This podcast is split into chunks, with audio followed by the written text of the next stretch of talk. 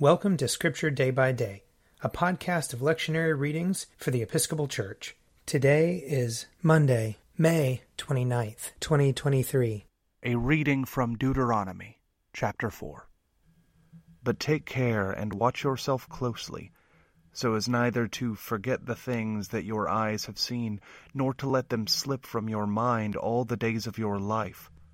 Make them known to your children, and your children's children how you once stood before the Lord your God at Horeb, when the Lord said to me, Assemble the people for me, and I will let them hear my words, so that they may learn to fear me as long as they live on the earth, and may teach their children so. You approached and stood at the foot of the mountain, while the mountain was blazing up to the very heavens, shrouded in dark clouds. Then the Lord spoke to you out of the fire you heard the sound of words, but saw no form, there was only a voice. He declared to you his covenant, which he charged you to observe, that is, the Ten Commandments. And he wrote them on two stone tablets. And the Lord charged me at that time to teach you statutes and ordinances for you to observe in the land that you are about to cross into and occupy. Here ends the reading. Psalm 25 To you, O Lord, I lift up my soul. My God, I put my trust in you. Let me not be humiliated, nor let my enemies triumph over me. Let none who look to you be put to shame. Let the treacherous be disappointed in their schemes. Show me your ways, O Lord, and teach me your paths. Lead me in your truth and teach me for you are the God of my salvation. In you have I trusted all the day long. Remember, O Lord, your compassion and love, for they are from everlasting. Remember not the sins of my youth and my transgressions. Remember me according to your love, and for the sake of your goodness, O Lord. Gracious and upright is the Lord. Therefore he teaches sinners in his way. He guides the humble in doing right, and teaches his way to the lowly. All the paths of the Lord are love and faithfulness to those who keep his covenant and his testimonies. For your name's sake, O Lord, forgive me my sin, for it is great. Who are they that fear the Lord?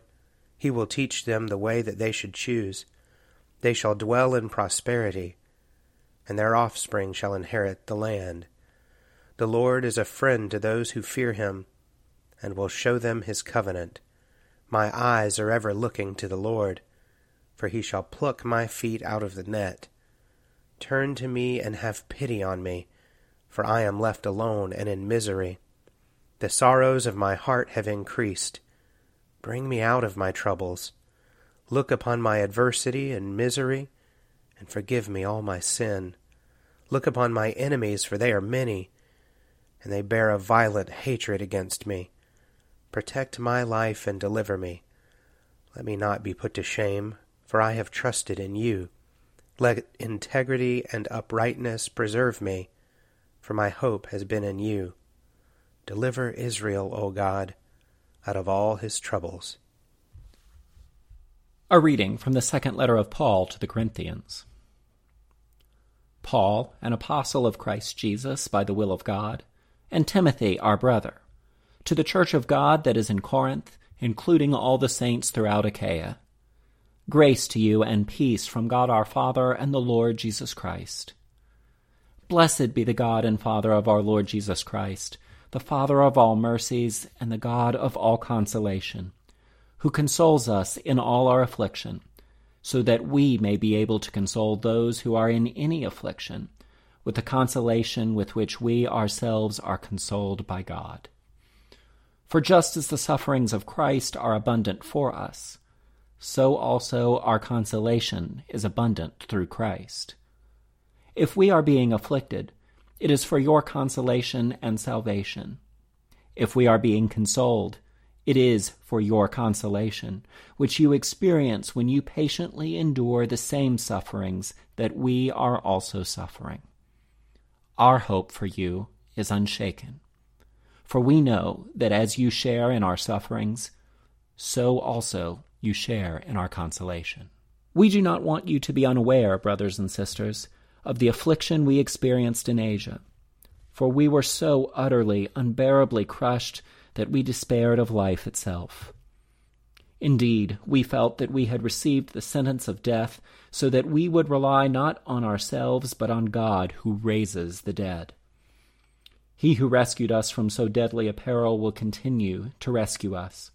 On him we have set our hope that he will rescue us again, as you also join in helping us by your prayers, so that many will give thanks on our behalf for the blessing granted us through the prayers of many. Here ends the reading. A reading from Luke chapter 14.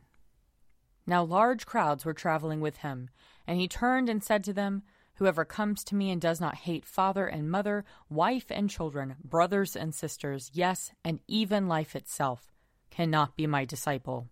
Whoever does not carry the cross and follow me cannot be my disciple. For which of you, intending to build a tower, does not first sit down and estimate the cost to see whether he has enough to complete it? Otherwise, when he has laid a foundation and is not able to finish, all who see it will begin to ridicule him, saying, This fellow began to build and was not able to finish? Or what king, going out to wage war against another king, will not sit down first and consider whether he is able with ten thousand to oppose the one who comes against him with twenty thousand? If he cannot, then while the other is still far away, he sends a delegation and asks for the terms of peace.